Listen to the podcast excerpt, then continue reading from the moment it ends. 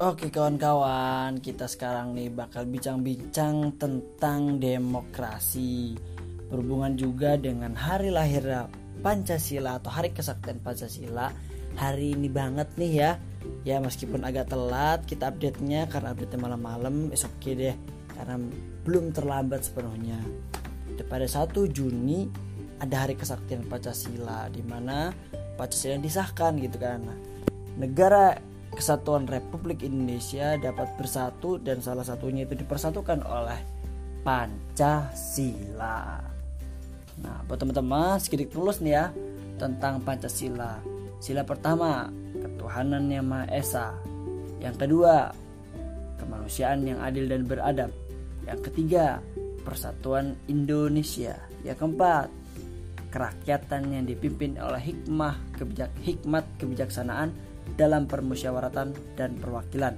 Yang kelima, keadilan sosial bagi seluruh rakyat Indonesia. Hore, apa?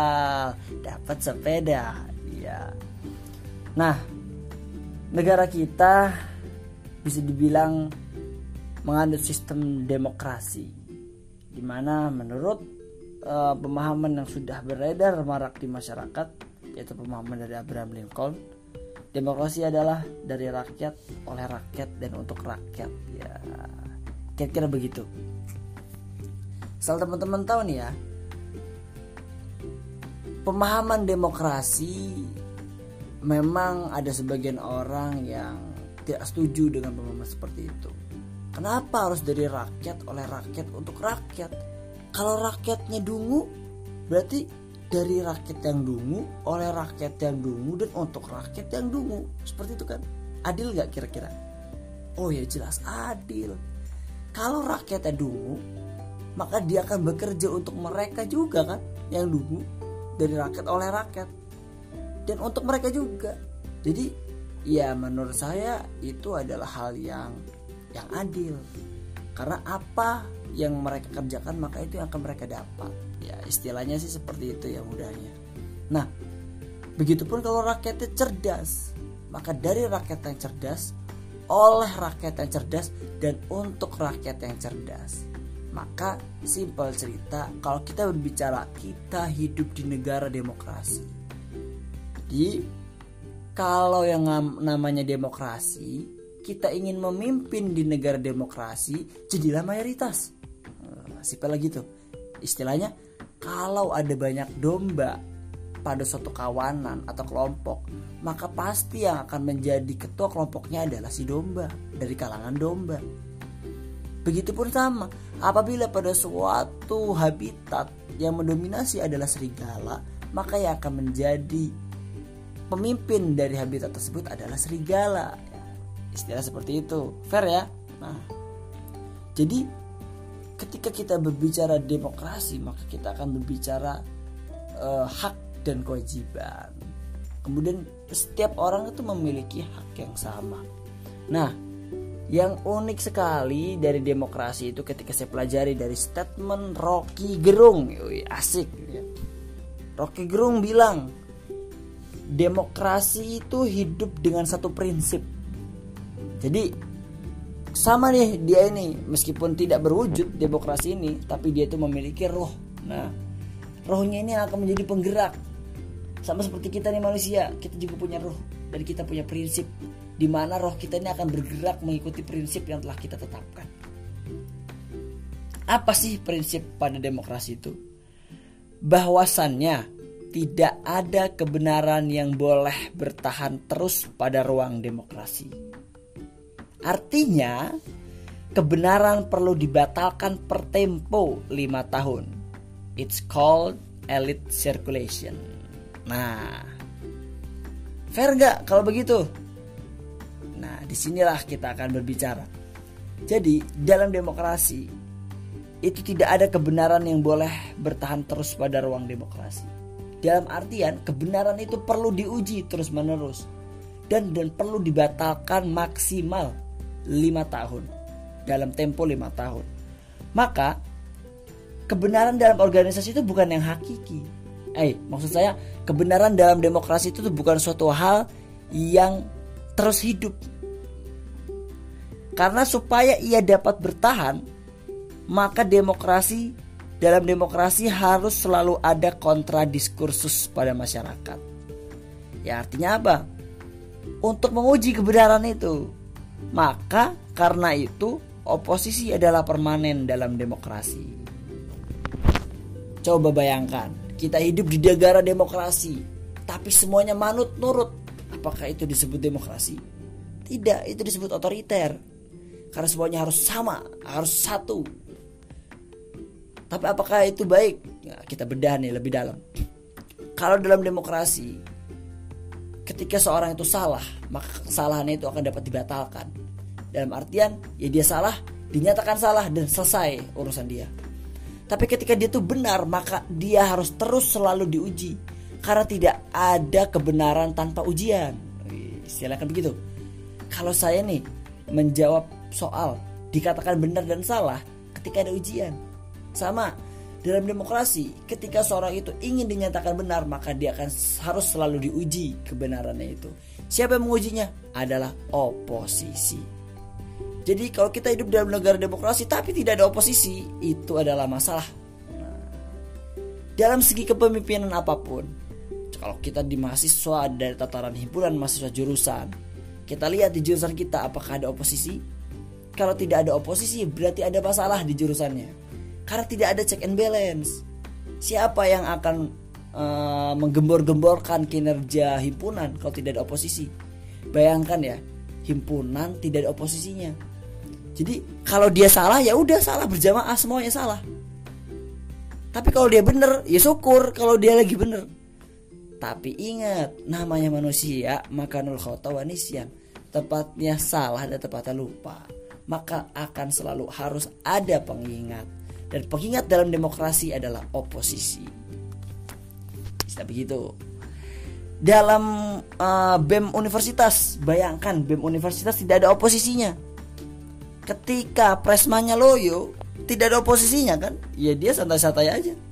Karena tidak ada pemantik yang dapat membuat dia berlari gitu kan. Tapi karena ada oposisi sehingga memaksa seorang presma yang tadinya loyo karena ada oposisi terus menggonggong maka dia harus membuktikan kebenarannya itu terhadap si oposisi. Nah, jadi buat kawan-kawan supaya melek dalam berpolitik dan berdemokrasi, janganlah teman-teman itu selalu uh, memandang sebelah mata oposisi. Karena apabila tidak ada oposisi, maka pemerintah ini akan semena-mena. Istilahnya begitu. Dan teman-teman juga jangan buta mata dengan pemerintahan. Ketika pemerintahan ini benar, kita apresiasi. Kita apresiasi setelah dia berakhir masa jabatannya. Kalau saya seperti itu. Karena kalau diapresiasi sekarang ya memang itu tugasnya. Itu adalah kewajibannya. Dan sejarah akan baru mencatat ketika dia lengser. Ketika dia sudah tidak mencatat, maka sejarah akan mencatat kebaikan-kebaikannya dari keburukan-keburukannya. Jadi buat pemerintah jangan khawatir nggak dipuji. Sekarang waktunya Anda diuji. Diuji dengan para oposisi. Itu. Nah, buat teman-teman yang pengen jadi pemimpin harus siap mental menghadapi para oposisi karena mereka adalah sahabat setia kita yang selalu mengawasi kita mengawasi gerak-gerik kita apabila kita salah mereka akan dengan segera mengingatkan. Nah maka luruskan niat mata hati dan kuatkan langkah. Itulah pemaparan sedikit tentang uh, demokrasi di negara ini. Berbicara demokrasi mungkin ini adalah suatu gagasan atau terobosan yang telah dipilih oleh negara Indonesia itu negara yang berdemokrasi, bukan negara yang otoriter. Maka kita sebagai rakyat pun perlu berdaulat.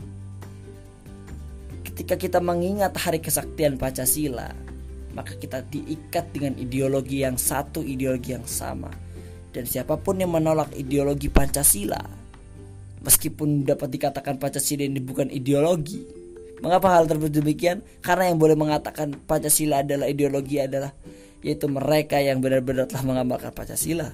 Sedangkan siapa di negara kesatuan Republik Indonesia yang telah benar-benar mengamalkan Pancasila? Berat. mungkin dia orang yang sangat uh, karismatik sekali apabila orang tersebut dapat mengamalkan Pancasila secara utuh. Tapi itu adalah cita-cita bangsa yang perlu kita perjuangkan dan kita wariskan pada generasi setelah kita. Nah, berbicara Pancasila pasti akan banyak sekali hmm, ancaman yang mengganggu kedaulatan Pancasila, yaitu pemahaman-pemahaman yang merasuk pada pemikiran-pemikiran hingga masuk ke dalam kegundahan tiap jiwa dan pemuda-pemudi yang ada di Indonesia. Sampai para pemuda dan pemudi pun meragukan kebenaran Pancasila. Wah, ini menarik sekali kawan. Ketika seorang sudah meragukan kebenaran Pancasila, maka mereka perlu menilik kembali sejarah yang ada.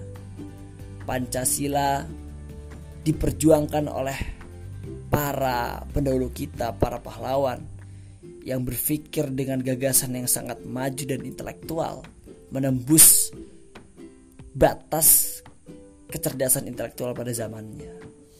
Karena dengan Pancasila, Indonesia sampai saat ini mampu bertahan dari goncangan terpaan ideologi asing yang dapat memporak-porandakan kesatuan negara Republik Indonesia dan bangsa Indonesia saya teringat sebuah proposal di mana akan dibentuk ke sebuah negara dan atas landasan apa negara ini dibangun. Beberapa proposal diajukan salah satunya adalah proposal negara Indonesia akan berdiri berlandaskan asas Islam. Wah, menarik sekali. Ya kita tahu Indonesia memang mayoritas Islam dan negara dengan jumlah muslim terbesar di dunia. Maka tidak heran apabila proposal itu muncul pada detik-detik uh, dirumuskannya negara kesatuan Republik Indonesia. Namun proposal itu ditolak pada musyawarah tersebut dan yang diterima adalah proposal yang dibawa oleh Bung Hatta yaitu kedaulatan rakyat adalah kedaulatan rakyat dilindungi oleh negara. Maka secara resmi Islam atau agama apa pun di Indonesia itu tidak berdaulat. Tetapi setiap agama berdaulat di hati rakyatnya. Dan rakyatnya yang berdaulat dilindungi oleh negara. Jadi bagi kawan-kawan umat beragama di Indonesia, kalian beragama telah dijamin oleh negara dengan diikat oleh sila pada Pancasila dan kalian tidak usah khawatir apabila kalian ingin melaksanakan suatu ibadah, maka kalian tidak akan pernah diganggu karena apa? Karena kedaulatan agama ada di hati para rakyatnya. Sehingga apabila rakyatnya sendiri tidak berdaulat pada agama yang ia yakini, maka jangan salahkan negara apabila agama yang mereka genggam, yang mereka yakini, justru di kemudian hari akan sirna, akan tidak ada, bahkan tidak dianggap atau dikucilkan atau diremehkan, direndahkan dan lain sebagainya. Karena apa?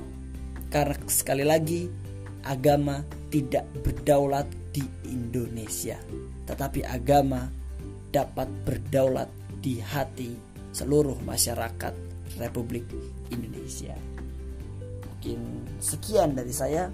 Wah, di hari kesaktian Pancasila ini bahasan kita sedikit menggebu-gebu karena menggelorakan semangat pemuda dan semangat kemerdekaan serta semangat persatuan yang perlu kita pupuk kembali semangat kebinekaan dan semangat untuk terus bersama di tengah sebagai penyeimbang bukan sebagai perusak. Sekian sampai jumpa pada pertemuan dan podcast pembahasan selanjutnya. Saya harap kawan-kawan semua dapat mendapat keilmuan atau pengetahuan yang baru. Saya izin undur diri apabila ada kesalahan itu pasti datang dari saya pribadi dan apabila itu ada kebenaran maka saya yakin itu datang dari Allah Subhanahu wa taala. Zat yang membimbing kaki ini berada pada jalan yang lurus. Terima kasih. Wassalamualaikum warahmatullahi wabarakatuh. Pancasila abadi.